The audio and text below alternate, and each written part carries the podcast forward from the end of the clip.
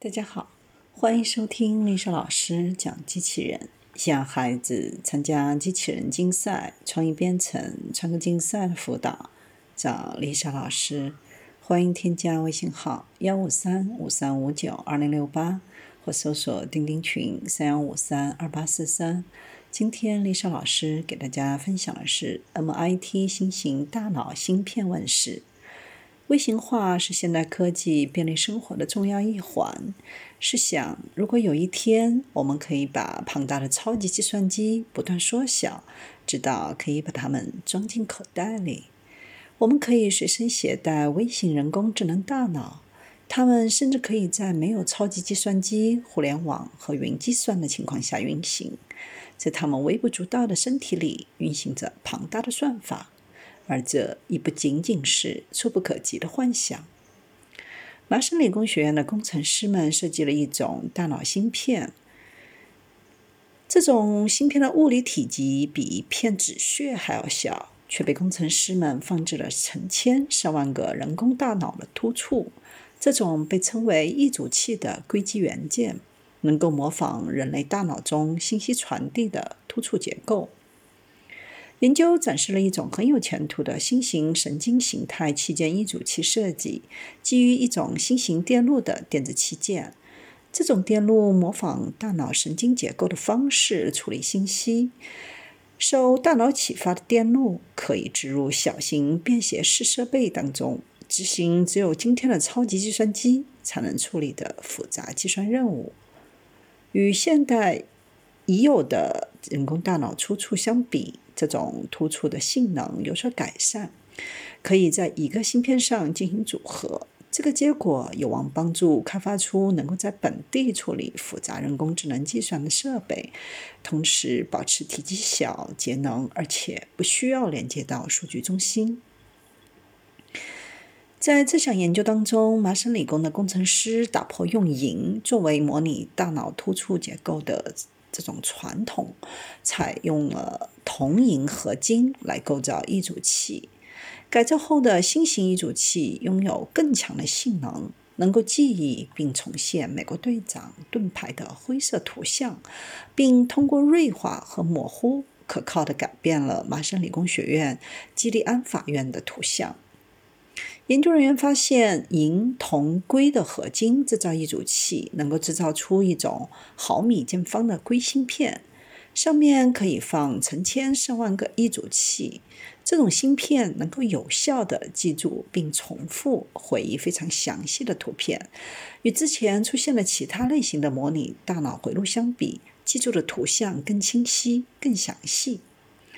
虽然这些测试目前看来没有什么技术含量。但这样的芯片设计是推动小型便携式人工智能设备发展的重要一步，并有望执行现在只有超级计算机才能做到的更为复杂的计算任务。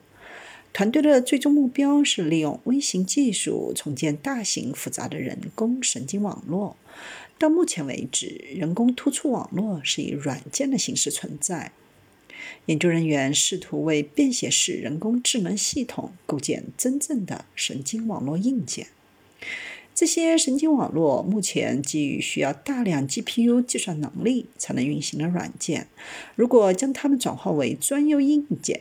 这些微型的芯片就可以安装在小型设备上，包括手机、相机。带来令人瞩目的技术革新。想象一下，将一个神经形态的装置连接到车上的摄像头，让它识别灯光和物体并做出决定，而不需要连接到互联网上。当然，麻省理工并不是研发神经形态芯片的唯一机构。苹果、谷歌、微软、英特尔都有各自版本的机器学习硬件。英特尔的 Loihi 芯片就用了一千零二十四个人造神经元模拟大脑。一组器也称记忆晶体管，是神经形态计算的基本元素。在神经形态器件中，一组器的工作方式类似于大脑突触两个神经元的连接点。大脑突触能够从一个神经元接收到离子信号的信号，然后向下一个神经元发送相应的信号。传统电路中的晶体管只能在两种状态零和一之间来切换传输信息，并且只有当它接收到的电流信号具有一定强度时才这样做。与之不同的是，记忆元件可以提供一个梯度值，更像人的大脑的原始雏形。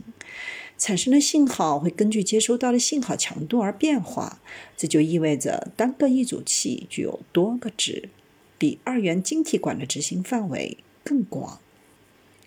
和大脑突触一样，一组器能够记住与给定电流强度相关的值，并在下一次接收到类似电流时产生完全相同的信号。这可以保证一个在复杂方程计算中得出准确无误的答案，或者拥有可靠物体的视觉分类。通常，这需要多个晶体管和电容器才能实现。现有的一组器设计在性能上是有限的。一个单一组器由一个正电极和一个负电极组成，正负电极再由一个开关介质或电极之间的空间隔开。当电极被施加电压时，离子从该电极流过介质，形成一个传导通道到另一个电极。接收到的粒子构成记忆电阻器通过电路传输的电信号。离子通道的大小以及一组器最终产生的信号与刺激电压的强度成正比。传导通道越薄，从一个电极到另一个电极的离子流动越轻，单个离子就越难保持在一起，倾向于分离开来。因此，在一定的小范围电流刺激下，接收电极极难可靠的捕捉相同数量的离子，从而传输相同的信号。现有的一组器设计，在电压刺激一个大的传导通道，或者从一个电极到另一个电极的大量离子流动的情况下，可以顺利的完成工作。当然，当一组器需要通过更薄的传导通道产生更微妙的信号时，这些一组器就开始力不从心了。工程师通常使用银作为一组器正极的材料。传统上，冶金学家试图在大块基质当中加入不同的原子来强化材料。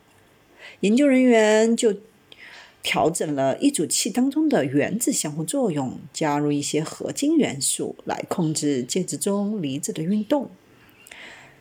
当冶金学家想改变一个金属的性能的时候，就把它与另一种具有所需性能的金属结合起来，制造合金。研究小组查阅文献，寻找一种可以与一组器正电极的银结合的材料，从而使其能够更稳定可靠的沿着非常薄的传导通道传递离子，使银离子快速流经另一个电极。最终将目光锁定在铜上。因为铜能够和银和硅很好的结合，它起到了桥梁的作用，稳定了银硅界面。为了用锌合金制造一组器，首先用硅制造一个负极，然后通过沉积少量铜制造了一个正极，接着是一层银，再把两个电极夹在非晶硅介质的周围，这样就用成千上万的一组器制成了一毫米见方的硅芯片。在芯片的第一次测试中，重现了美国队长盾的灰色图像，将图像中每个像素等同于芯片中相应的一组器，然后调整每个记忆电阻的电导。这些电导的强度与相应色像素的颜色有关。与其他材料相比，这种芯片能够产生同样清晰的盾牌图像，并能记住图像，多次复制。研究小组还对芯片进行了图像处理，对记忆电阻进行编程来改变图像。在给出的案例当中，采用了几种特定的方式，比如锐化、模糊原始图像。同样，他们的设计比现有的一组器设计更可靠的产生了重新编程的图像。团队正在使用人工突触来做真正的推理测试，希望能够进一步发展这项技术，拥有更大规模的阵列来完成图像识别任务。未来有一天，就可以携带人工大脑来完成这些任务，而不再需要连接到超级计算机、互联网或者云端。